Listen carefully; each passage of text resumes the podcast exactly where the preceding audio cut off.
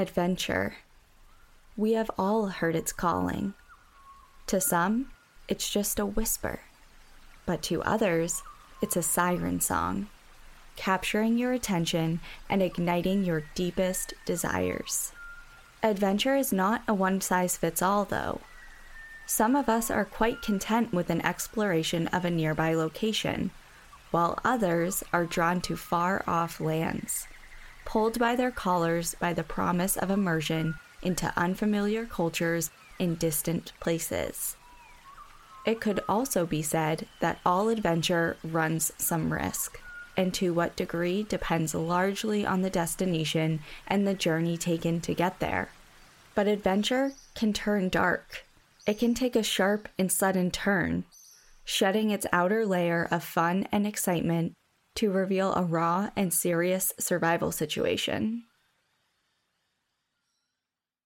So, with that in mind, when you hear that whisper or that sweet, sweet song calling your name, would you say yes, even if it meant risking your life? Welcome to National Park After Dark.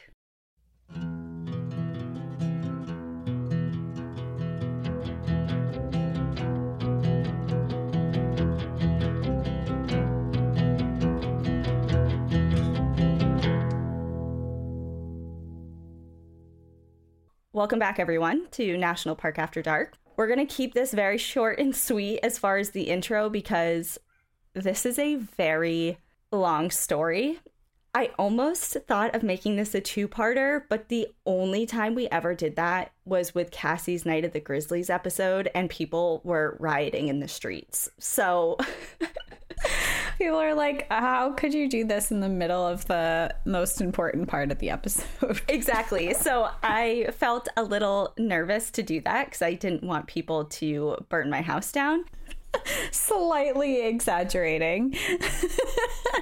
We are recording this before we leave for Joshua Tree, like right before, but it's going to be released after the live moment. So we want to say now, we really think we had a great time, and we want to thank everyone who came for coming. And we also think that we had a really good time in Joshua Tree National Park. Yes. And we want to recommend it for all of you to go there because we had such a good time. Thanks for coming to the live show. Blah, blah, blah, blah, blah. And on to the show. Here we go. Okay, so Thursday night, I was ready to sit down, get my thoughts in order to start creating the episode. And I was just like, you know what? I need to procrastinate a little bit. I'm going to watch a movie. So I put on a movie, and it was the story of what I'm about to tell you. Okay, so there's a movie. There is a movie and there is a book, and we'll get into it. But so the movie had no indication that it was in a national park. But after I watched it and I thought about the setting and where it took place, I Googled it. I'm like, this has to be near or in a protected area or a national park. And lo and behold, it is. I made this work. You got sucked in. I got sucked in. And then I'm like, okay, there's a book. I can't read the book. I already watched the movie. I did my research. Downloaded the book and read the whole book in one night. Oh my God! I've been really busy. Yeah, I would say this story, whatever it is, really sucked you in. It did. Okay, so we are headed to South America, and we are headed to Bolivia to Madidi National Park. Madidi is located in the upper Amazon River basin of Bolivia, and it serves as one of the largest protected areas in the entire country. It is also one of the most diverse ecological hotspots on the planet. Established in 1995, this park protects 19,000 square kilometers, which is just over 7,300 square miles. It ranges from the snow-capped Andes deep into the tropical jungles. Its varied and rugged terrain is full of rolling grasslands, winding rivers, steep peaks, and dense vegetation, which holds thousands of species of insects, birds, mammals, reptiles, and fish. Visitation to the park is accessible year-round, but most travelers choose to visit the tropical lowland of the park, where it's hot and humid most of the year, and it hovers between 25 and 33 degrees Celsius, which is about 77 to 91 degrees Fahrenheit. That's like perfect. 77 though, that's like, that's nice. That's nice. A sweet spot right there. So Madidi holds a lot of dense rainforest, and the area receives a lot of rain. The average is about 2.5 to 4.3 feet yearly.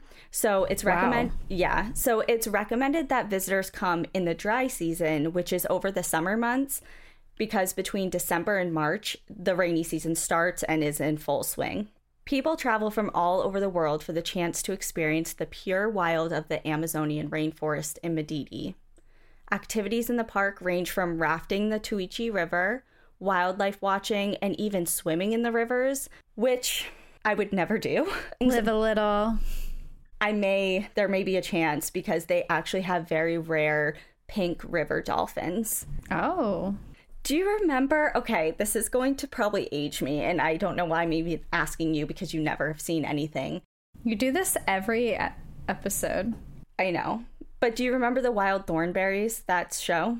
Yes, of course. There was an episode, and I'm pretty sure that it happened. It was taking place in the Amazon, and it was about a river dolphin that like turned into a person or like something. It was like a legend of this river dolphin that could turn into a person, and Eliza would like see it come onto shore and then go back in. Do you remember that? No, I don't remember any of the episodes. I just remember Nigel Thornberry and... Okay, all right, that's fair. But either way, there are pink river dolphins. If you want to stop to Google them, please do. Local guides bring visitors through the jungle, pointing out rare plants and elusive animals found nowhere else in the world. They also bring curious travelers to local communities where they can spend time with them and learn from them how they gather plants for medicinal purposes, as well as how they gather food and perform local rituals. Madidi is home to 46 indigenous communities from 6 various tribes who have lived in sync with the environment for centuries.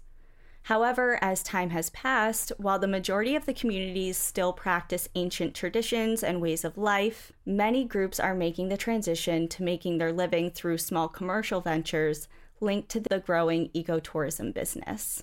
The Amazonian jungle of South America calls to many. Its thick wilderness brimming with adventure and the unknown. And those were the exact things that Yossi Ghinsberg was looking for.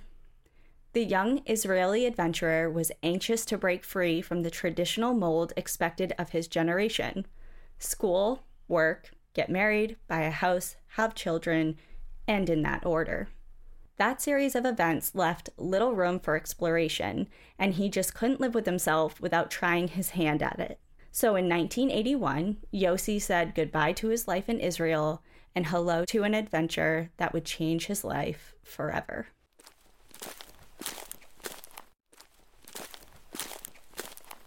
Yossi Ghinsberg, known as Yossi, was born in April of 1859 in Israel. His parents, 2 Holocaust survivors, were apprehensive about his desire for travel. But up until this point, Yossi had done everything according to plan. He went to school, then straight into the Israeli Navy as part of the country's mandatory military service program. He served 3 years stationed in the Red Sea before he dipped his toe into the world of travel. He explored parts of Mexico and Africa, but soon ran low on money. So he picked up odd jobs. He worked loading trucks in New York, he fished in Alaska, and did construction work in Norway, and finally set aside a little bit of cash for his next grand adventure. It wasn't a lot, but it was enough. By 1981, he was ready for his next destination. Yossi sought locations largely untouched, wild and home to groups of people who live traditionally, uninfluenced by current technologies and ways of life, and thus to South America he went. He made it to Venezuela and hitchhiked his way to Colombia, and then further south to Peru. Peru is so high on my list. Cassie's like, can we go here for any holiday, like Flag Day, Martin Luther King Day, Valentine's Day, any excuse? Like, I don't care what the reason is. Like, please, please, please, can we go? So Yossi's plan was to make his way to Cuzco, where most mochileros, which are backpackers, begin their journeys to the ancient Incan capital of Machu Picchu. Machu Picchu was on Yossi's list, but first he wanted to visit the island of Taquile, a small dot in the middle of the highest navigable lake in the world, which is Lake Titicaca. Yossi caught the ferry, and there was a handful of other young foreign travelers on it, and he was ready for a beautiful journey. He sat back on the boat's wooden bench and cracked open a book. As the boat was pushing off the dock, a shout from the shore echoed across the lake. "Espera, espera, wait, wait." It was a young backpacker scurrying to the dock. Breathless, almost missing his ride, he sat down next to Yossi. After thanking the captain for waiting, he turned to Yossi and smiled. And that smile began a fast friendship between the two young travelers. His name was Marcus Stamm, a teacher from Switzerland. Marcus made quick friends with Yossi, but it was clear that he had a huge heart for everybody. On that boat ride alone, he spoke Spanish with the locals, conversed with another group in German, before turning to yet another group and exchanged laughs and light conversation in French. Before the ride concluded, he even broke out his first aid kit to help bandage the boat's navigator's finger that he had injured during the journey. So he's super charismatic, gregarious, and just very warm to everyone. Before the boat ride concluded, Yossi and Marcus decided to stay together on the island. They explored the island, had dinner, and chatted in their room, where Yossi learned Marcus was traveling with a broken heart. His longtime girlfriend had urged him to broaden his horizons with travel, so at her urging, he traveled to South America, but while he was there, he had learned that she had found somebody else. He was crushed and sought out a local brujo for guidance when he was in Peru. So he had a strong Christian faith, but he did also put a great deal of faith in magic. The man Marcus spoke with left him with an ominous warning regarding his time in South America. He said, "You or someone close to you will die here. Be careful." But despite that warning, he wanted to continue on because he felt like he had nothing else to go back home to with the loss of his girlfriend. Oof, that would scare me. So if I was actually on a trip and someone was like, "Hey, you or someone is gonna die," like, okay, this is really creepy. I don't like this. Especially if you put a great weight of faith into it. And it's one thing if you don't believe in something, but based on the description of him, which it goes into further into the book, it seems like he put a great deal of belief in that sort of thing. So I get that he probably took it to heart, but at the same time, like, so him and his girlfriend had been dating for like 9 or 10 years, and she dumped him. Oh, wow. So he's like, what, with a broken heart, you don't really want to go back to right where that person is in your old life. And he's already in South America, so he wanted to continue on. Yossi and Marcus spent the night and the following day together before traveling back to the shores of the lake to the town of Puno, Peru. Again, the pair decided to stay together, and it was then that Yossi's plan to see Machu Picchu was turned on its head. Marcus convinced Yossi to change his plans and to instead consider traveling to La Paz, which is the capital of Bolivia. Yossi resisted. He had already had a set plan, and plus he was running low on money. But Marcus reached into his pocket and held out some cash. "Please?" he inquired with a smile. After some debate, Yossi finally gave in, and off to La Paz they went. A bus ride later, the pair found themselves in the midst of a bustling city. The streets were lined with street vendors selling everything from food to herbs to good luck charms. Music blared from the street corners, and the locals rubbed shoulders with drifters on every street. The place was bursting at the seams with activity, and Yossi was enthralled. The two young men quickly settled in, spending some time in cheap hotels, hostels, and even a senior center turned community center. The pair became close with two girls who they spent a lot of their time with while in La Paz. They went out onto the town, explored, and immersed themselves in the culture. Yossi and one of the girls named Didi actually decided to try San Pedro, which is a hallucinogenic cactus when ingested, and they spent the night tripping out in a nearby place called Valley of the Moon. So they were having a time for sure. gonna say I hope they took the little prickly parts off first. I don't know if that type of cactus had or does every cactus have prickly parts? I think every cactus has prickly parts, as that is the biological name for all of the pricklies on cactuses.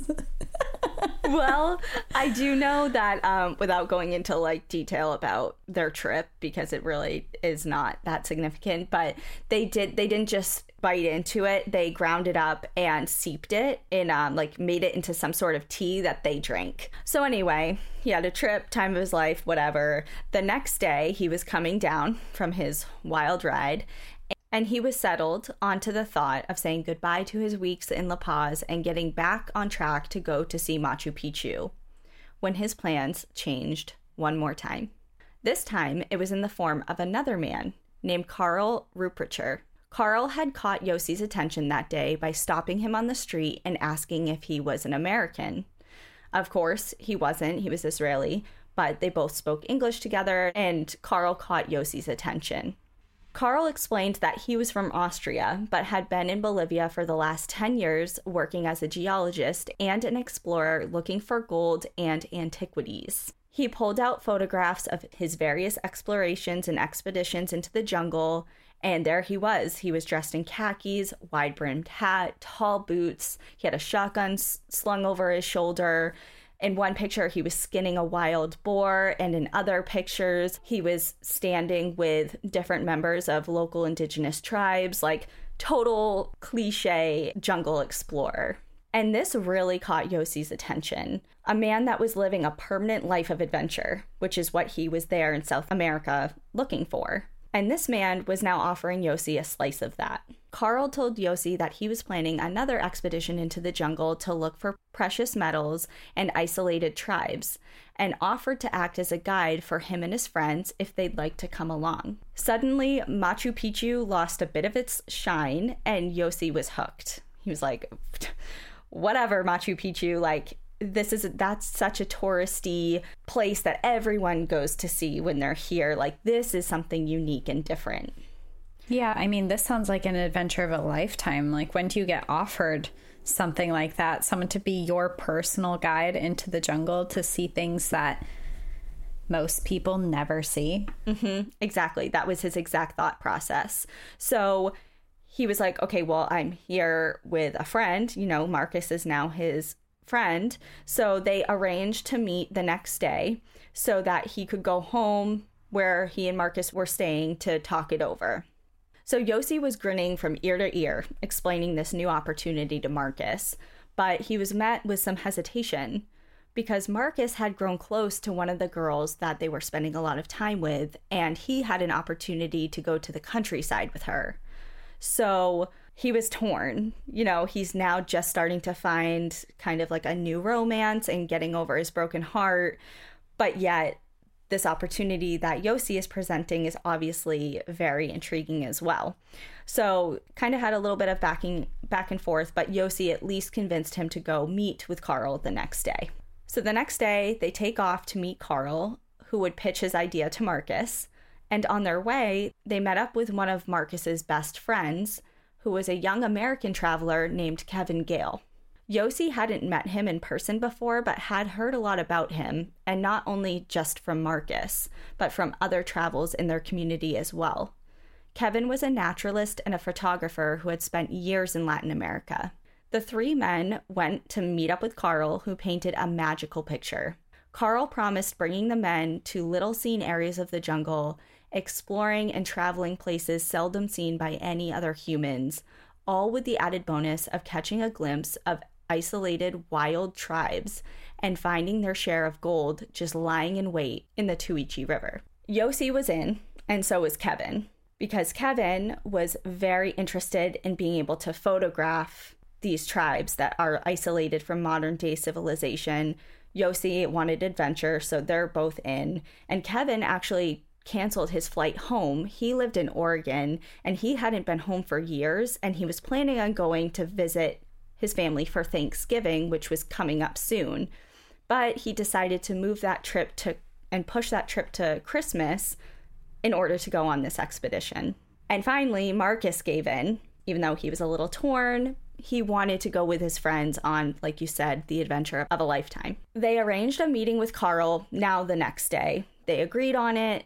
Great, they need to finish some things up, so they decided to meet with him the next day after finalizing their affairs in La Paz. With the rising sun, the group made their way into various shops, following along a detailed list of items outlined by Karl, including snakebite serum, insect nets, a machete, various food items like sugar and beans. Karl chatted with them the whole time. He was detailing his time spent in the jungle. He said he had hunted jaguars and talking about all the different people that he met. And he explained how he knew the jungle like the back of his hand. And he actually only followed a map hand sketched by him from memory. Okay, I'm starting to get some weird vibes from Karl. Like, is he real? Like, is any of this... I don't know, just all these things that you're saying, and then you just said the hand-sketched map. Nobody can... What? Like, this just seems really far-fetched to me. And maybe I'm wrong because I don't know anything about this story, but that feels... that would weird me out if I was about to go on this crazy expedition and someone was like, here, I drew this stick figure map for you. We're going to follow this dot. Yeah, so your feelings are very in line with Kevin's. So Kevin had spent a lot of time down here, and he was kind of the one that was not hesitant because, of course, he was willing to go and was excited to go. But he was more of like the practical, okay, wait a second, like, are we going to have a better map? Do we have a better map? How do I know that you know what you're talking about, etc.? So Kevin is the one who brought up a concern about that as well. And they did get a map, but it was very, very basic and pretty similar to the hand-drawn map. There's just, well, one, I'm just in the foreshadowing everything mindset right now, but he feels very braggy about his experience. And then the hand-drawn map thing is just, oh God, I can't imagine going on an expedition, someone drawing the map from their memory. Yeah, it's odd. Yeah. So just take that little thing and put it in your back pocket and remember it for later. While they're doing errands, he went into the local post office and came back out with kind of like an upset look on his face and told Yossi that he could no longer go on the expedition because he had received news from his family. It was urgent. He needed to go home. And Yossi was absolutely crushed. All of this anticipation for pretty much nothing. And Yossi asked if he could shorten his trip because initially this the expedition that Karl said he was going to be going on would be 3 months, and that he could take the guys out as long as they wanted to go, and then he could send one of his like assistants or somebody from a local tribe back out with them if they wanted to leave before the 3-month mark. So Yossi was asking, is there any way we can still go on the trip, but just make it shorter so you're not there for 3 months? But Karl declined that, stating that it took at least a week to get in and a week to get out. And plus, with all the cost of the trip, with the airfare and equipment and the supplies, it just wasn't logistically worth it to him to make the trip shorter. So Yossi understood this and considered the thought of now just going in on his own with his friends. Like, we don't need Karl. We're already stoked on the idea to go in. And Karl kind of maybe got that vibe from him that he was like, oh, okay, well, if you can't go, maybe we can still make it. So he suggested, well, actually, I'll go in as your guide, but you have to pay me. So now he's switching it up. At first, he was just going to take them in under his wing. And now he's like, well, actually, I'll still go, but now you have to pay. He wanted the equivalent of $150 total to cover his travel and food expenses, and in exchange, he would guide them for their journey. And Yossi was skeptical about this, and his opinions of Karl started to change a bit. He talked it over with his friends, who were eager to still make this trip happen. The plan was set. They would fly to Apollo, the farthest point accessible by plane. From there, they'd enter the jungle and walk 6 days through the untamed wilderness to the village of Toromonas, which had little contact with outsiders. After resting and recouping, they'd spend a couple days making their way to the Tuichi River, and to a gold mining camp called Curiplaya, which would at this time be vacant as it is only in use between June and October. There, they would spend time panning for gold, which Karl guaranteed that they would find, and after a week or so, they would build a raft and use it to run down the Tuichi River about 100 miles to the town of Rurrenabaque, at which point they would then fly home. So that was the plan. Okay, Karl. He's so skeptical about Karl. I'm so sus about Karl right now. There's just so many things. So in preparation, the group secured a gun, which was actually very difficult to do in La Paz, and they said their goodbyes to their friends, and Yossi left a note pinned to his belongings that he would be leaving behind at the center that he was staying in. The note said, "Property of Yossi Ghinsberg will return December 15th. Surely, if something were to happen to him, his bag would be noticed and the embassy would look for him." Smart. On November 3rd, the last night before their adventure, he wrote home to his brother detailing his entire adventure he had all the way up into that point and outlining the one to come.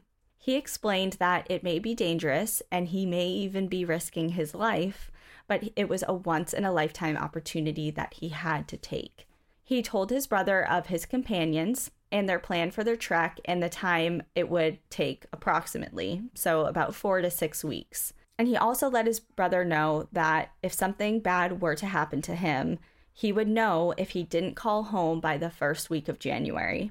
So he's doing everything right at this point. I mean, as far as leaving notes physically in the place that he was staying, letting his family know what was going on, etc. The plane that they took touched down in Apollo, and Karl waved away the police officers who suggested they registered at the police station. Wait, Karl waved them down like, no thank you? Yeah, like, no. And he explained in the book that when they asked why he said that, why he did that, he explained, well, it's just red tape, you know, like, we don't have to do that. And I know my way around here. I've done this before. After spending a night there, the four men stepped into the jungle. After a while of walking, they came upon a ranch. They ate with the owners and noticed a small, emaciated, and matted dog begging for food. Karl then told them a story of how a dog had saved him from a jaguar during a previous expedition into the jungle. It had barked a warning of the prowling animal and had run off after it. The dog eventually got eaten by the jaguar, but it saved Karl. So in that spirit, Karl said, "We need this dog. We're going to buy it from this rancher." So they did. They bought this dog off the rancher and brought it with them. At first, Karl was really kind to it, speaking softly to her and encouraging her to walk away from her home with them, which she was hesitant to do. But soon he turned very cruel. He was dragging her by her weak body with a rope around her neck across every root and every rock until finally Kevin kindly took her and carried her around his neck, kind of like you see people carrying like little baby lambs. And he was already wearing a really heavy pack. It was 90 plus degrees and now he had this big dog on top of his neck. Why would you take an emaciated, weak dog on a 3-month trek? Because he said one had saved his life before, and he thought that... Not this one. This one can't even move. Like, that's so mean. Yeah, she didn't want to go, but they named her Flaca, and Flaca, I believe, means skinny in Spanish. So 4 days goes by. They're hiking through the jungle, and they encountered ranches and small huts along the way at this point. They were casually conversing and sharing meals with all of their inhabitants, and they finally made it to the Tuichi River and were led by locals to the village of Ariamas. They spent some of their time there re-upping on their supplies and sharing meals with the locals. Kevin urged Karl to let Flaca stay there. She was clearly weak and didn't want to continue on with the group, but he refused. After some time spent in Ariamas, the group left and pushed forward into the jungle, crossing rocky rivers and drudging through the muddy forest floors. They were hacking their way through dense vegetation when Flaca just put the brakes on. She was exhausted. She had just nearly drowned in one of the river crossings they just took, and Karl kept dragging her on, but this was it. She did not want to go any longer. So he just dropped her rope and said, "Fine, have it your way. and stay here. There was nothing the men could do, so they literally just left her there in the middle of the jungle. That's awful. I know. I hate Karl. I've hated Karl since the beginning, but now it's just like affirmed. I hate Karl. Karl sucks. They pressed on, shooting wild birds and monkeys, some of which weren't entirely dead after the initial shot. But Karl said that bullets were precious in the jungle and never wanted to waste them. So if they shot at an animal and wounded it enough to get close to it, they would either wring their necks or end them with a rock. And Marcus couldn't watch this. He felt a deep empathy for the animals and just really didn't want any part in any of that. I was going to say, did they know that they were signing up for this aspect when they were going into the jungle? I'm not sure, but based on what they took in for their expedition or their adventure. So they had some food supplies, but they were very, very basic. So they had like spices, some coffee, some bags of beans and rice, because of course you're carrying everything on your back. And there were some little villages along the way up to a certain point that they could re-up on some supplies. But everything else, I mean, Karl said, this is a full-blown adventure. Like, we're going to be living off the land and sustaining ourselves through what the jungle provides. So gathering meat in that way, I think they knew it was part of it, but seeing it firsthand, like, is a little jarring. A little different. Yeah. So while Marcus was feeling a lot hesitant about this, Yossi and Kevin were eager. They were really, really hungry, very hungry. Rice and coffee was dwindling, and they did have bananas, but it wasn't enough to keep their calories up while they were expending so much every day, because they're walking 10 plus hours a day, hacking through dense jungle. It's hot, they're sweating. A banana and a handful of rice isn't going to do it. So more days passed, and they ran into a bigger village. Its inhabitants wore shrunken heads on their belts, and they wore loincloths or grass skirts. They made camp there and listened to more of Karl's stories, this time of how he was once at this village and watched a cremation ritual within the village. Again, more and more stories. The next day, they moved on, and it was clear that the group was starting to divide into pairs. Marcus and Karl in one, and Yossi and Kevin in the other. Yossi, Kevin, and Marcus were once very close, but their time in the jungle was starting to change all of that. Behind his back, Yossi and Kevin would call Marcus the Girl Scout. He was not taking well to jungle travel, was sensitive and increasingly sad, all while having difficulty adjusting to the wilderness. The two acknowledged that he was a very good friend who was pure of heart, who just wanted to make sure everyone was okay, but traveling with him was starting to create a divide in their friendship. Marcus acknowledged that too, and one day he pulled Yossi aside. And he spoke to him saying, he was concerned that this trip was changing the dynamic of their friendship, and he was sad and worried that things were no longer the same between them as they were when they left. So they went on. Marcus was growing more and more distant as the group killed slow-moving and defenseless sloths for food. They crushed the skulls of monkeys and cut down entire healthy trees for just a couple pieces of fruit. So he didn't agree with any of what they were doing and was having a really difficult time blending in with the group. Yeah, I can see how that would be really hard. He was at times refusing to eat, so now he's getting weaker as well, because he's not taking in as many calories as his companions are. And Yossi does address, at times he was off-put too. It's not like this was easy to do. But at the time, desperation and hunger won over his initial reluctance. He was even quoted saying that if someone handed him a piece of human flesh, he would eat it because he was so, so hungry. So 5 days later, the group was again at odds. Marcus had lost a lot of weight, and Karl's shoes were starting to tear and gape with holes. Supplies were low, and Kevin was unsure about the accuracy of the map that they had. So Yossi wanted to go on, though, but was outnumbered. the group voted to turn back to Ariamas. Tensions grew at this point, and Yossi and Marcus only communicated through Kevin. So they're not even directly speaking to each other at this point. It's like, you can tell Yossi that I would like a banana. Exactly. The group was stumbling over snakes, were swarmed and bitten by mosquitoes, bees, and fire ants, and were all being sucked by leeches during their river crossings. Marcus's feet were developing trench foot, a painful and serious condition which results from feet being immersed in wet conditions for too long. Both of his feet were swollen, painful, and covered in gaping sores. They made it back to the village and were delighted to see Flaca, safe and happy. She had made it back to the village. Good.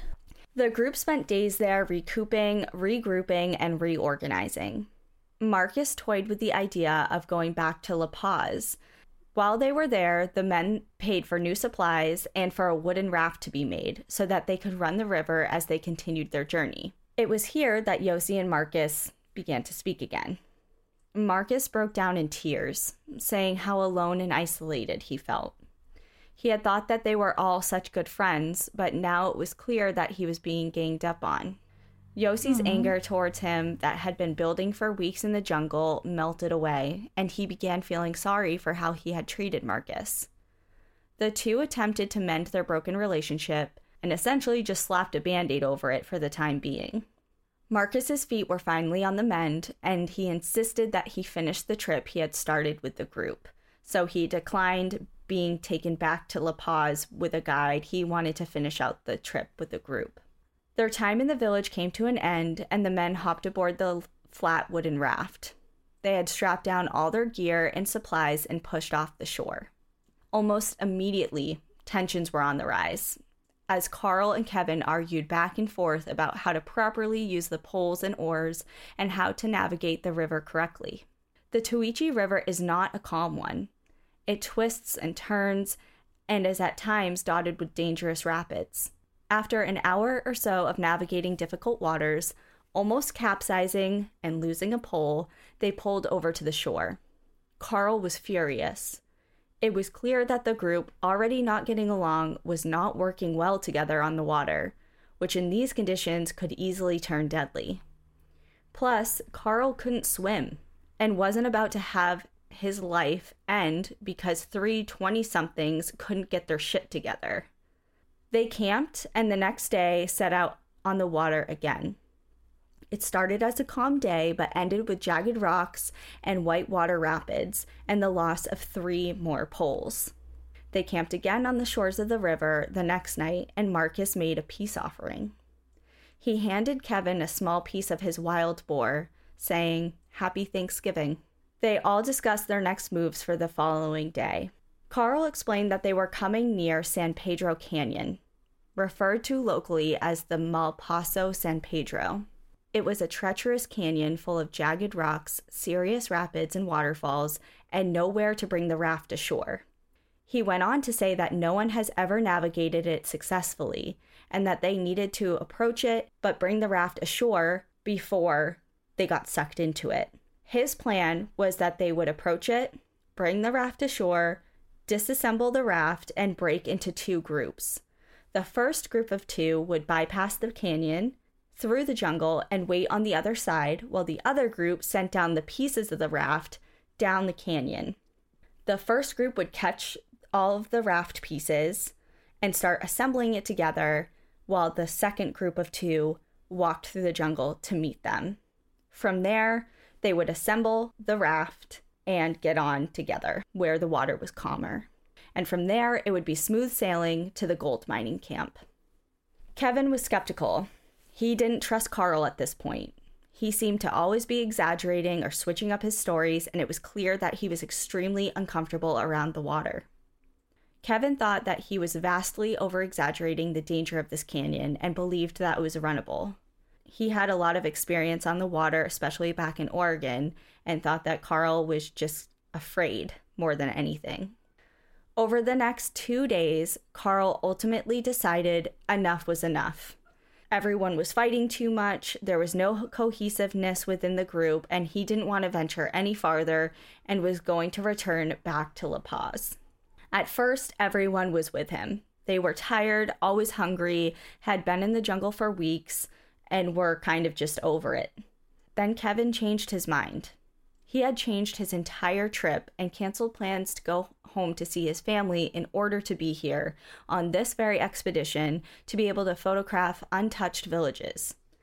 He talked to Yossi about that and sparked a renewed sense of adventure within Yossi and eventually persuaded him to go with him. But what about Marcus? What were they going to do about Marcus? I was just going to say, what about Marcus? So they tricked Marcus into going back with Karl. His feet were never fully dry and therefore never really healed all the way. They were painful and infected, and he wasn't able to continue on. So Yossi had lied to Marcus and said, you know what, I would rather leave with Karl. Personally, I would go home with Karl, but Kevin is set on going and someone has to be there on the raft with him. And Marcus is like, okay, well, you know I can't go with Kevin because we don't get along, so I'll go back with Karl then. So he used a reverse psychology on Marcus, basically getting him to go with Karl so that him and Kevin can continue on by themselves. So Karl gave them instructions on what to do as they approached the canyon. There was a small beach before the canyon that would offer them their very last chance of pulling the raft over before they were sucked into the rapids. From there, he detailed a trail that would lead them around the canyon and then how to get to the deserted mining camp. From there, they divided up supplies. Karl was insistent that they took the machete and the majority of the food. Karl and Marcus were to have a short 2 to 3 day walk back to the village, whereas Yossi and Marcus would be going deeper into the jungle. So he gave them the lion's share of the food as well as the machete. And they all shook hands, despite the tensions that was hanging thick in the air. And Karl warned them to stick together always and to, no matter what, never leave each other, adding that if they had not shown up back in Rurrenabaque, their final destination, by December 15th, that he would notify authorities that they were missing. Marcus smiled at Yossi and said that they were still good friends and that he'd be waiting for them in La Paz, and they would pick up right where they had left off, and Yossi agreed. Their friendship would return to what it was before they left for their jungle adventure. Marcus assured Yossi that he would notify the embassy right away if they didn't make it back on time. Kevin joked that they'd beat them to La Paz, because he was super confident in his river-running abilities. And Karl laughed that off and told them that he was full of shit before he turned away and walked into the jungle. Marcus lingered a little longer before following Karl, throwing back one more grin over his shoulder before he too was out of sight. So now it's just Yossi and Kevin.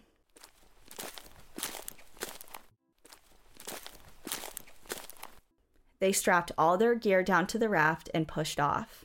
The Tuichi proved to be more complicated than Kevin had anticipated. At times, it was placid, and others, they were riding the rafts, holding onto its leather straps like a bucking bronco. Kevin was tossed, almost drowned, and injured, while Yossi held on for dear life. Hours passed, and they had debated pulling off to make camp, but ultimately decided with a few hours of daylight left, they'd rather get closer to the canyon. Time went on, when suddenly they looked around them. The riverbanks had been replaced, suddenly, with red-colored cliffs. Where was the beach? They must have missed it. The current picked up, and large rocks were looming ahead of them. They scrambled to paddle to the right. As to the left, the riverbed dropped sharply. It was no use. The swift current slammed the raft onto the rock, jutting up at a 60-degree angle. The men were sandwiched between the raft and the gushing water and the rock, which was holding them tightly. The raft wasn't budging, and after attempting and failing to move it and maneuver it off of the rock, Kevin decided to jump and swim the 7 or so yards to the shore. Miraculously, he made it, and yelled to Yossi to hold on tight. Yossi threw Kevin his shoes and the machete, which Kevin yelled he would use to cut down a vine and throw it to Yossi to pull him ashore. But then, the raft began to squeak. It was moving. "Kevin, Kevin," Yossi screamed as he realized the raft was coming loose from its position. "Hold tight and don't let go of the straps," Kevin yelled back. And just as quickly as it had become stuck, it was loosened, and Yossi found himself catapulted into the canyon. The raft got sucked underwater and was smashing the boulders and rocks along the rapids. Yossi was struggling for air as he was whipped through the canyon, being sucked underwater, then thrown above it. A giant mass of boulders was fast approaching, directly in his path. He closed his eyes, accepting that he was about to be killed. The raft smashed onto the pile and launched Yossi straight into the air. He landed in the water on the other side, somehow uninjured. He managed to grab a piece of the raft and rode it the rest of the way down the rapids until the river widened and softened and was finally able to pull himself ashore. He gathered that he had been in the river for 20 minutes. And the last he had seen of Kevin was him running along the river in his direction as he was being pulled away. Surely he would be catching up to him soon. Daylight began to bleed into twilight, and it was clear that Kevin and his pack were nowhere in sight. Yossi gathered some leaves, wrapped the bandana that he had worn around his neck onto his face, and anxiously awaited the morning. He had spent his first night alone in the jungle, restless and distraught with invasive thoughts. "This is payback for how I treated Marcus," he thought.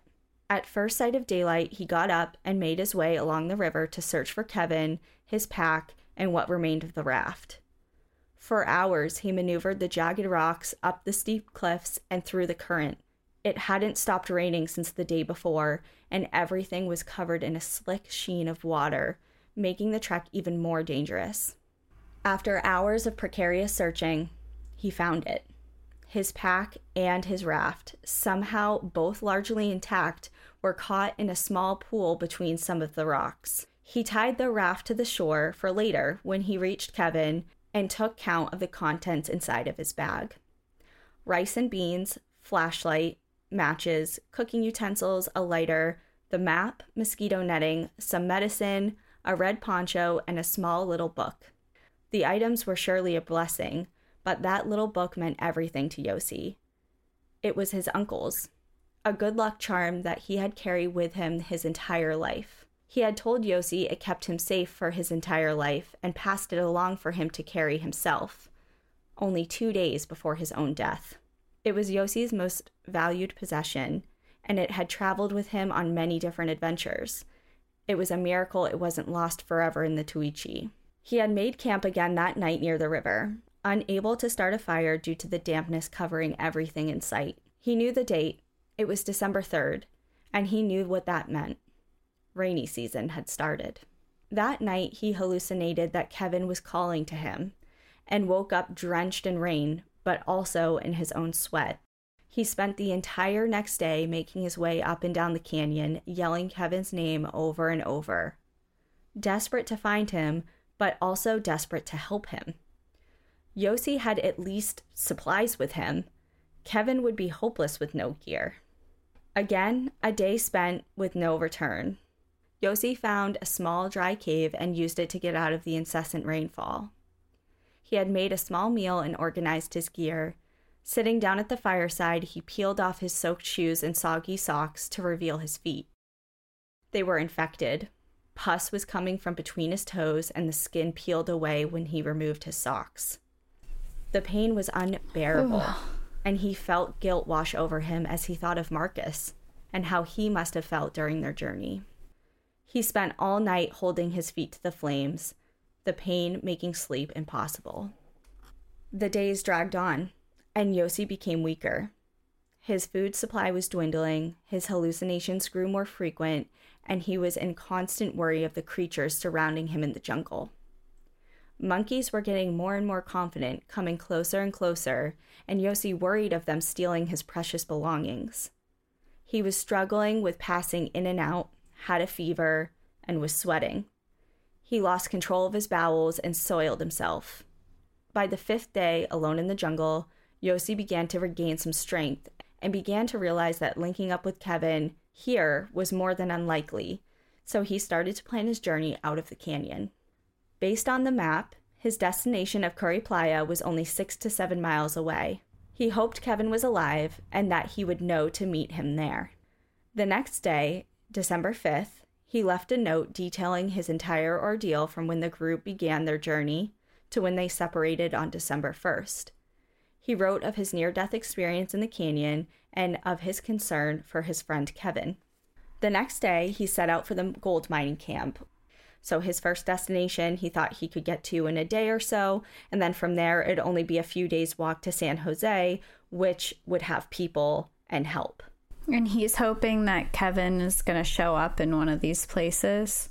So he's thinking that, you know, I gave it a few days here. We're obviously not going to meet up here, so I just need to get on to the next location, hoping that Kevin will do the same.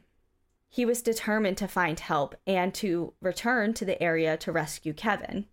He saw a distant ridge, thinking that if he climbed it, he could walk the ridgeline the rest of the way. So he walked some more, pulling himself up the steep edges of this giant slope. The entire day passed until it dawned on him. What he had thought was a continuous range was in actuality individual peaks, meaning that he had summited one that day, but now he found himself at the base of another. He had made a terrible mistake and would have to make his way back down to the river the next day. So Yossi made camp, but with everything still damp from the rain, was unable to find dry wood for a fire. With no real shelter anywhere in sight, weak, starving, and scared, he had no choice but to make a makeshift camp. He crawled into his poncho and laid his mosquito net over him, pinning it down on the corners to deter snakes from slipping inside. The jungle came alive at night. All around him, he heard rustling, screeches, and howls. Go to sleep, Yossi. Rest, he thought repeatedly, but it was no use. He was petrified. He was alone, exposed to whatever may come in the jungle, with no weapons and dwindling strength. In the distance, he heard a blood-curdling scream. Something was being eaten, and he prayed he was not next. He tossed and turned for hours, drifting in and out of a light sleep when he heard crunching near him. Something was walking towards him. Or was it? No, everything's fine, he thought. It's in your imagination. Then silence. See, it's in your head. Then another movement. And this time it was closer. Rustling, too real to ignore this time, Yossi fumbled for his flashlight, peeped his head out of his poncho and mosquito net, and clicked the light on, pointing into the jungle. And there, no more than 12 feet away, was a jaguar. Poised mid-stride, one paw up as if it was about to take another step towards him. It was massive, with black spots shimmering in the illumination of his flashlight. It put its foot down, but didn't move any closer. Yossi was frozen. The cat wasn't growling or snarling, but it wasn't backing away either.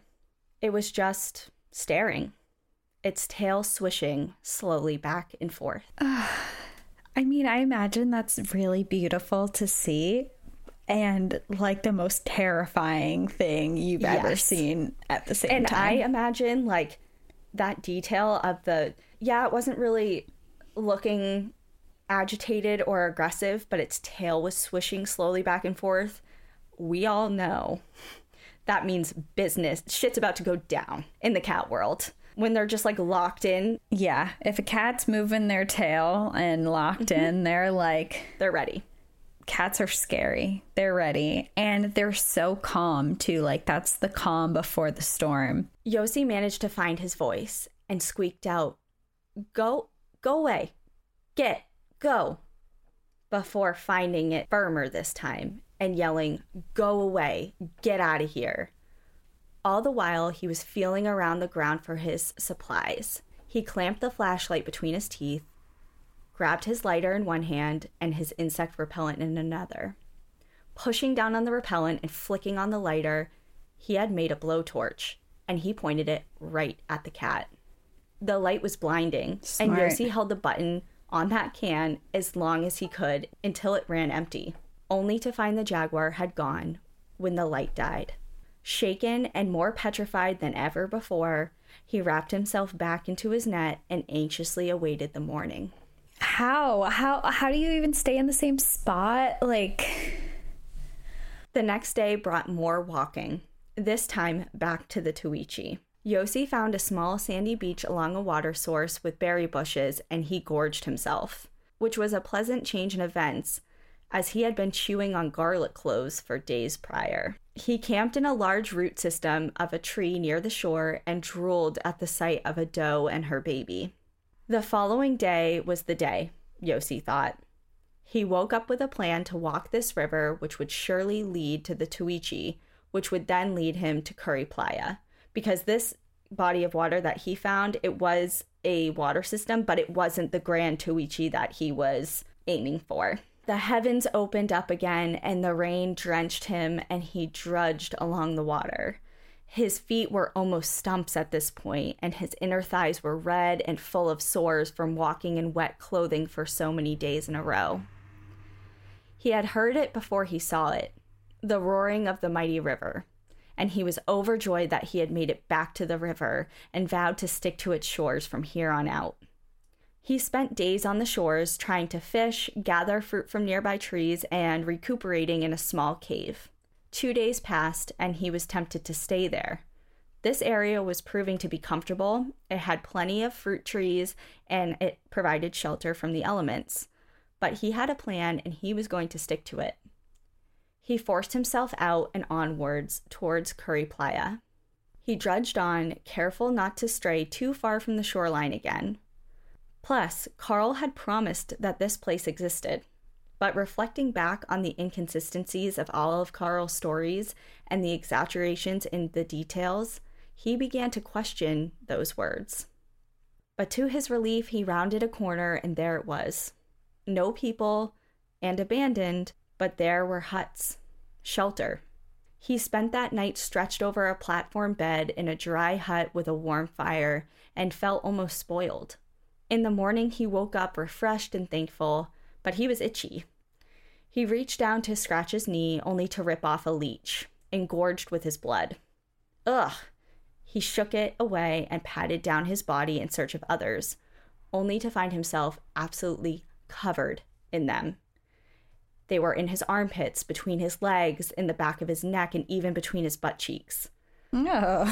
The rest of his day was spent gathering items for the last stretch of his journey. According to his map, San Jose was only a couple inches away, meaning a real-life walk of only 3 to 4 days. He set off the next morning with San Jose in his sights. He made his way in a good mood, surprisingly, given the circumstances. He passed by another sandy beach with scattered large logs on the shore. He arranged them in a Y, followed by 12 for the date, in case an airplane was to fly over. He was on a faint trail which led away from the river, and he followed it and lost sight and sound of the Tuichi. He ate fruit and discarded the pits along the way and meandered on the trail all day. Hours went by, and thankfully he heard the river again. Relieved that this trail was reliable and that it actually brought him back to the river once again, and he looked down and saw a shoe print. Kevin. It must be. After all, he had large feet and wore similar shoes as Yossi did, and would have been traveling the same route. Invigorated, Yossi pressed on, grinning ear to ear. Kevin was alive. He had to be. And he must be close, because the rain hadn't yet washed away his print entirely. Elation turned to despair as Yossi noticed fruit pits. His fruit pits. He's walking in circles. Yep. That shoe print was his, and he had made a giant circle. The sun was setting when he happened upon a bird nest on the ground. He broke open the eggs, anxious to gulp down the yolk, only to find small, fluffy, fully formed birds inside. Mm-mm. Hunger and desperation does things to people, and he swallowed the chicks one by one. Uh-uh. That night, he went to sleep again in the open jungle and said a prayer, asking for God for forgiveness for eating the baby birds. The next day was followed by much of the same, walking and foraging for anything he could ingest safely. While walking, he slipped and fell, only to land directly onto a stick, which went right up his hind end and tore his rectum. Oh, What? His underwear was soaked with blood, but he had to keep moving. Oh my. How do you just keep telling the story? Oh my God. What bad luck this guy has. Like, of all the places he could land on a stick, that's where he lands. And he's covered in leeches. He just walked in a giant circle. His friend's gone. His ass is bleeding. He's starving. Now. He's just ate a baby bird. Like, I thought I had a bad day the other day. And now I'm like, oh my God. Rethink all of that, because Yossi is going through it, okay? I'm sorry, Yossi. This is rough. He had to keep going, though. And so he's stumbling around and right into a hornet's nest. Oh, and it doesn't stop. Oh my God. This poor man. The insects started swarming him and started sting his face and his body, and his eyes started swelling shut. So the days went on, and they were starting to bleed together, but he kept going. We're now to day 14, 2 weeks alone in the jungle. Relying on wild chicken eggs and fruit, he put one weary foot in front of the other. He was tattered, broken, and weak. He came across tapirs and snakes and wild chickens, but with no weapon, he was unable to gain a substantial meal. On the bank of the Tuichi one day, he came across several sets of fresh jaguar prints and at least 6 piles of fresh scat. Apathy took the place of fear at this point, and Yossi found himself unfazed. He continued his trek much the same as the day before. Only his faith that he carried every day of tomorrow was the day of salvation was starting to fade with each passing day. The rainy season had brought flooding. At times, the trail was flooded up to his waist, making travel even more difficult than before. Yossi was emaciated, tired through and through, and hallucinating more than ever before. Day 17 arrived with a bout of self-despair.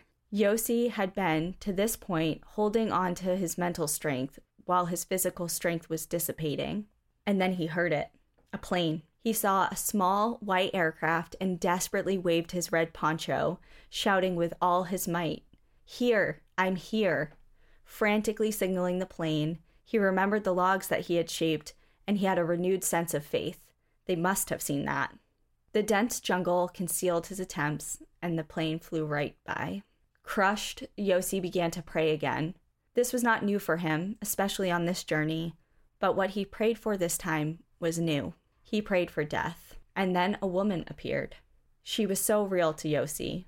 She was talking to him, as desperate as he was for rescue, and scared. Yossi reassured her and helped calm her down. "They'll be back tomorrow," he soothed her. She responded meekly, and Yossi continued with reassuring her, explaining that they needed to just make sure that the plane saw them the next time. Yossi spent the rest of the day walking, at times crawling through the jungle back to the beach, all the while speaking to his new companion. "Yes, just a little while longer. You can do this, love. Here, let me help you. I know it hurts. I know it's hard, but we have to keep going. We're just so close." He outstretched his hand to help her, noticing his white, shriveled hands and arms beginning to rot from being consistently wet. A family of monkeys started howling from the trees and started throwing half-eaten dates at his head, which he happily gobbled down. He pushed on through the day and night with his new friend, and the next day, while walking, the earth began to swallow him. It was quicksand. He was trapped in the mud, and it was sucking him in. This was it. This is how it ended for Yossi Ghinsberg, he conceded. It would be a slow and agonizing death, until he realized that he had pills in his bag. He reached in and grabbed the bottles. One was labeled "Speed," and the other was not labeled at all. He poured out the pills in his hand, about 50 of them in total, ready to take death into his own hands. "This is selfish," he thought. "It's egotistical, and it can't end this way." Discarding that plan, he struggled for over an hour to free himself and squirm a mere 6 feet to solid ground. It took everything that he had, but he made it. That night, he suddenly realized, while making a bed for two, that he was alone. There was no girl. There never was. He was in pain, so much so he could barely reach down to unbutton his pants to relieve himself, so instead he let the warmth of his urine soak his entire body. God, I just feel so bad for him. He's hallucinating. He's stuck in the sand. Yossi, this is probably like the most I've felt bad for someone in a survival story so far. Mm-hmm. He's had it really, really rough. He was awoken by pain. Ants. Somehow they had made their way to his skin. Despite being fully clothed, wrapped in his poncho and bug nets, they had found him. Fire ants? No. These ants were different than fire ants. He had experienced those before. These were much larger and had huge pinchers that sliced at his skin. He was absolutely swarmed with them, and they held on tight with a vice grip as he ripped their bodies off of him. This went on all night, and the morning light revealed his entire body, net, and belongings were swarming with insects, and not just ants, but termites. Thousands and thousands of them had overtaken his place of rest and were gnawing their way through his clothing and gear. It was his urine. It had attracted them. So now he has insect bites. He has holes in his gear. He's on death's doorstep. He's covered in pee. He's emaciated, hallucinating. It's bad. He moved forward and forward, mostly on his bloodied knees and elbows, unable to walk for long. He made it to the river and a dilapidated hut. He recognized this place. He was back to Curiplaya. Once again, he had made a giant circle, and he wasn't on his way to San Jose as he had thought. He sat down and did something he had put off for days.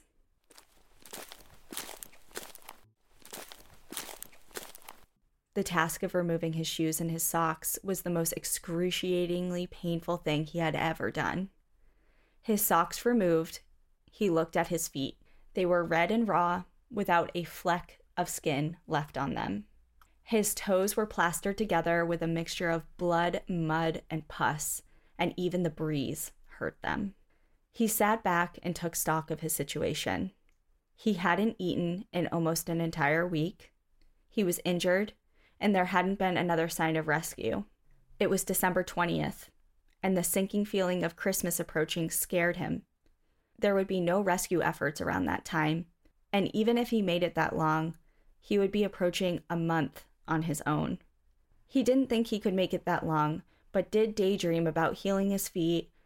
Once he was healed, he could live off the land, and his daydreams filled the hours, and the sun started to fade. He started to feel an immense pain, both from his head and his stomach. A large bump on his forehead was aching, and the discomfort in his stomach doubled him over in pain. He hadn't had a bowel movement in 10 days. He was trying to relieve himself, but the wound from the stick incident opened, and he attempted to stop the bleeding with his fingers. Finally, he was successful, had his bowel movement, and dragged himself back to his bed on the shore of the Tuichi. The sun was setting, and a distant buzzing started. Bees. Shit, he thought. The buzzing got louder and louder, and his net had holes in it from the termites. The buzzing was so loud, he thought that one of the bees had gotten inside it and was flying around his head. He flew up, not about to get stung again, but there in the river in front of him was a boat. 4 men were making their way out of the canoe and onto the shore. "Hello," Yossi mouthed, but words didn't come out. A tall, curly-haired man called out to him. "Don't move, Yossi. Stay where you are. I'm coming." It was Kevin. Kevin's alive. Kevin's alive. Kevin ran over to Yossi and threw his arms around him, and for the first time, Yossi cried. This wasn't a dream. It wasn't a hallucination. He had been saved. The canoe trip back to the village would take a day or two, and on their journey, Kevin filled in Yossi on what happened to him, and Yossi listened with eager ears while he devoured bananas and venison. So now we're going to switch to Kevin real quick. I was just going to ask, so what happened to Kevin? How did he survive? Yeah, so Kevin had walked along the shore the day of the incident in the rapids, thinking that for sure he would meet up with Yossi. He had seen him go over the falls and bob up and down the river and prayed that he hadn't drowned. He made his way for days along the river. His feet started becoming infected as well, and he lived off of a parrot he actually stole from a falcon. He spent 5 days walking the shores and drifting along the river, clinging to pieces of wood, and even passing by Curiplaya. He was drifting on a calm part of the river when he heard voices. They were two hunters. They brought Kevin to safety after hearing his pleas for help and told him just how lucky he was, as they only made that journey that far into the jungle only twice a year. He was taken to San Jose where his injuries were treated and he regained his strength. On the 9th day, he was taken to Rurrenabaque, the village the group had set as their final destination. There, he told officers of exactly what happened and that he needed help to find Yossi. He was dismissed by many, actually most, of the village, and officials counted Yossi for dead, but Kevin didn't give up. He arranged a flight back to La Paz and began a series of pleas with various officials from the U.S. and the Israeli embassies. He was shot down left and right with people offering condolences for the death of his friend instead of help. He urged everyone that he must still be alive and begged for a search party. On the 12th day, he managed to secure a plane to set off that next day. Meanwhile, he checked in with the front desk of the hotel at which Marcus was staying, but they informed him that he had not yet returned. Kevin wasn't immensely worried. Marcus was obviously with Karl, who was skilled in jungle travel, but he was concerned enough about his friend to report the two missing to the embassy. As Kevin said Karl's name to the clerk, his demeanor changed. He was requested to tell them everything, which he did. Uh-oh. He told them every detail from the moment they met, and the council laughed in his face when Kevin finished his story by requesting a search for Karl as well as Yossi. The council informed him that all that Karl told Kevin and his friends was a lie.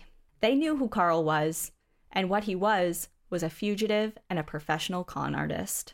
He was wanted by the Australian government after he had fled the country after involvement with radical leftist groups in Europe.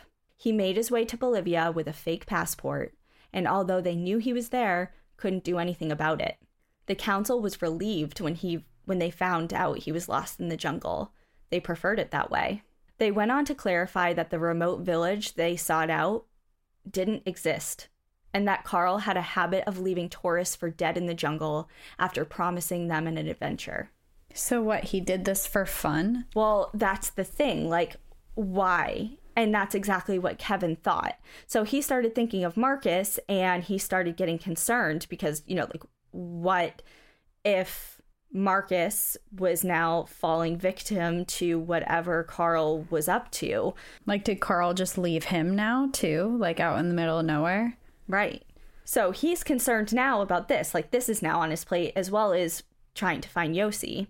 So when he urged them to at least help him find Marcus, they just shrugged their shoulders, saying that there was no way they were going to involve themselves in any search that involved Karl. On the 16th day, Kevin flew in the search plane. The captain was largely unhelpful and flew way too far above the tree line to be able to make anything out on the ground. So that is the day that Yossi heard the plane. That was Kevin. Okay. And then the captain refused to bring him out again. That was a one-time deal. But Kevin didn't want to give up. So next he was put in touch with a man known as Tico, who was a skilled boatman with an intimate knowledge of the river, who agreed to take him out on his own boat upriver, past Curiplaya and close to the mouth of the canyon where their accident happened. They traveled the river the entire day, the 18th day since their separation on the river. As the hours dwindled, Tico and his two crew members pleaded with Kevin, "Your friend is dead, and we're sorry, but we have to turn back soon." Kevin urged them to go on, just a little farther, please, please, he begged, and it worked. They continued. The sun was starting to set, though, and they were fast approaching the San Pedro Canyon. Tico turned to Kevin. "At the next shoreline, we need to turn around." And Kevin's heart sank as he realized he would have to spend the rest of his life in agony over the loss of Yossi. The boat made it to the shoreline, and had turned around when Kevin looked back one last time, and that is when he saw Yossi, a crumpled skeleton on the beach. Yossi was in the arms of safety and longed to be able to apologize to Marcus. Details of their journey became clear in the conversations that they had with Tico. In fact, he had never made it to Curiplaya. The abandoned camp he had stumbled upon was in fact called Progreso, which was very close to the canyon. He hadn't made it far at all. Miners had established that camp in search of gold, but when none was found, it was abandoned, and they had no idea of why Karl never mentioned that camp. And also that horrific storm that he endured that flooded the river and flooded all of the trails was the worst the area had seen in decades. The canoe made its way back to Rurrenabaque, where Yossi was nursed back to health, filled out paperwork from officials, and contacted his family. He spent the night with Kevin, wondering why Karl had misled them and brought them into the jungle in the first place. He had made almost everything up, but why? He had spent the money that they had given him on supplies and the air travel to get to the jungle. Was he just to lead them into the jungle for nothing? Like, what was the point? Yeah, what's the motivation here? Like, he's not making any money off of this. Exactly. The next day, locals swarmed Yossi with kind words, small gifts, and souvenirs. He was happy and recovering, although the lump on his head ached. Tico was the one to tell Yossi, "That's a boro, a result of a mosquito whose sting implants an egg into the skin. The egg hatches into a worm inside you." The boil on his head was moving. He squeezed it, and sure enough, a large, plump worm came writhing out into his palm. Disgusting, and the first, but not the last. Over the weeks, a dozen more were removed from Yossi's body. God. Yossi is going through it. Just worms coming out of your forehead. I could throw up right now.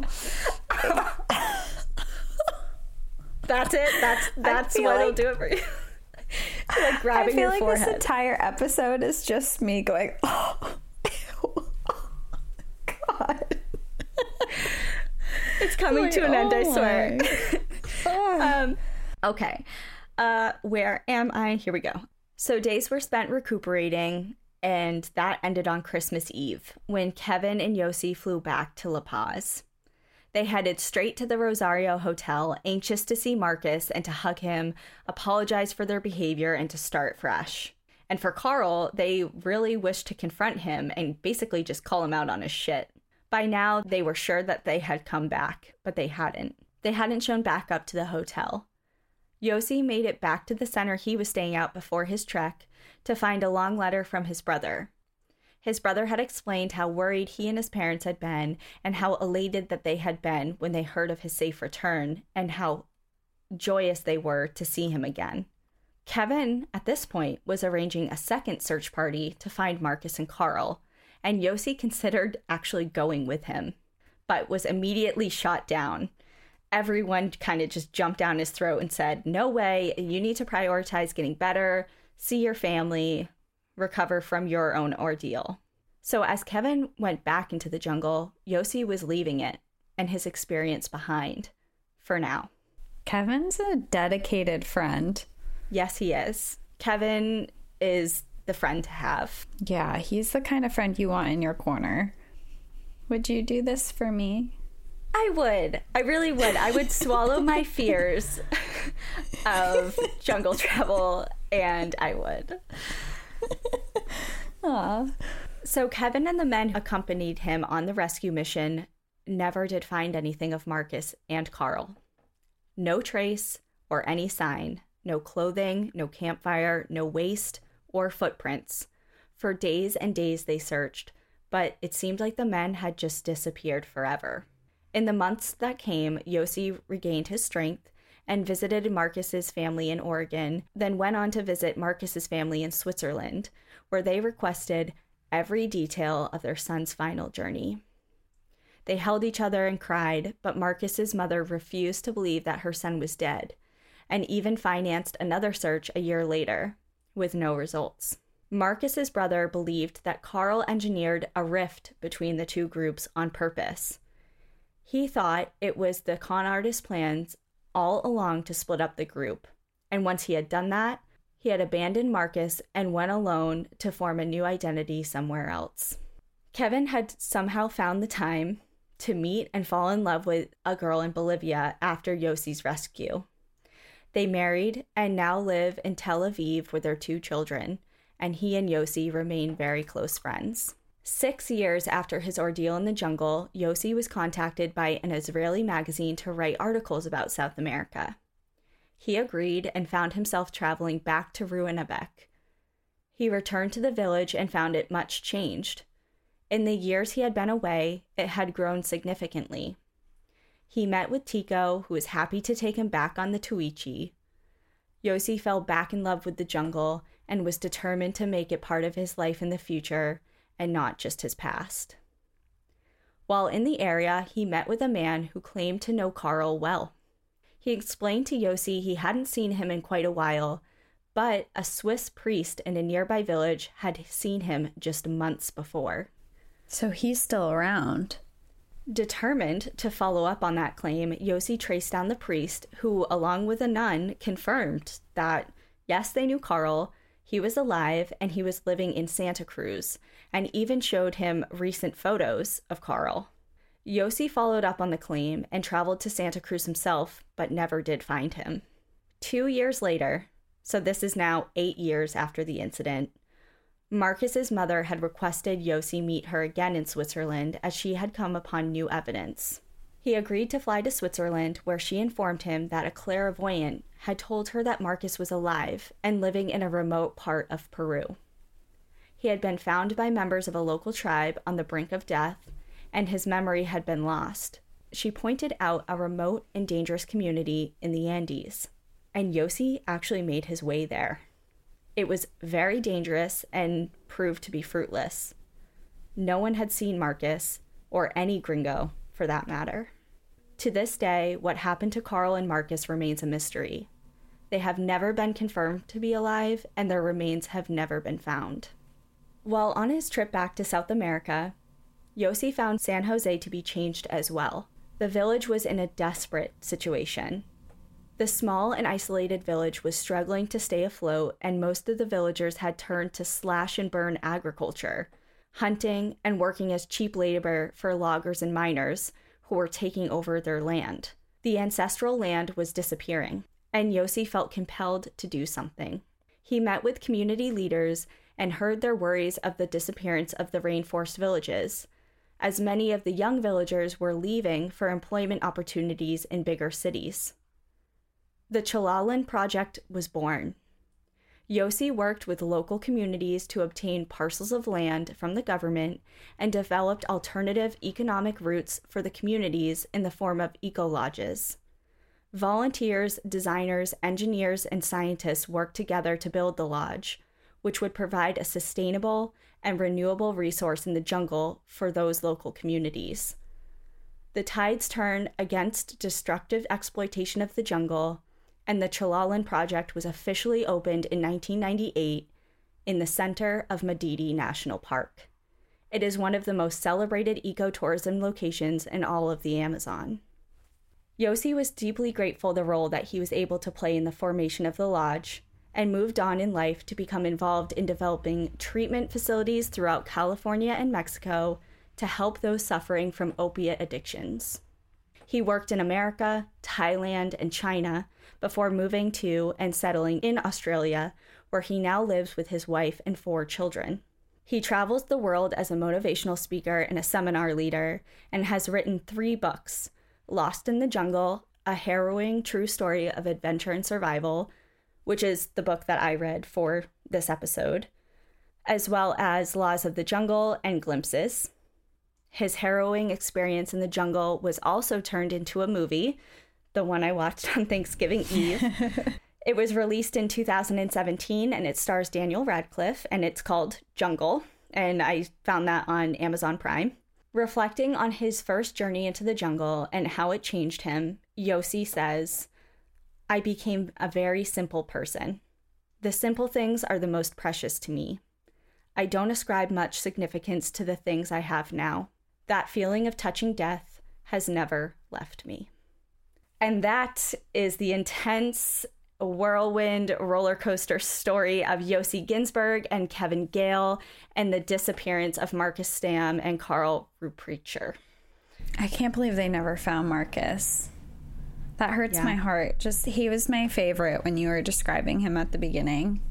He was my favorite person that you were talking about, just because I felt like I related to him the most, because he was just like sensitive and when you watch the movie, and even honestly in the book, I mean, Yossi does a really, because Yossi obviously wrote the book, and both things, the book and the movie, do a really good job of just painting him as a really kind and warm person. And it was really difficult to know in the end that he never was found. And actually in the book is dedicated to Marcus, and so the movie says for Marcus. So, and I mean, the book goes obviously way into more detail about a lot of things, but also at the end when he said that he went to the Andes, to this remote and dangerous village, based on something a clairvoyant said that they had a vision of. Like,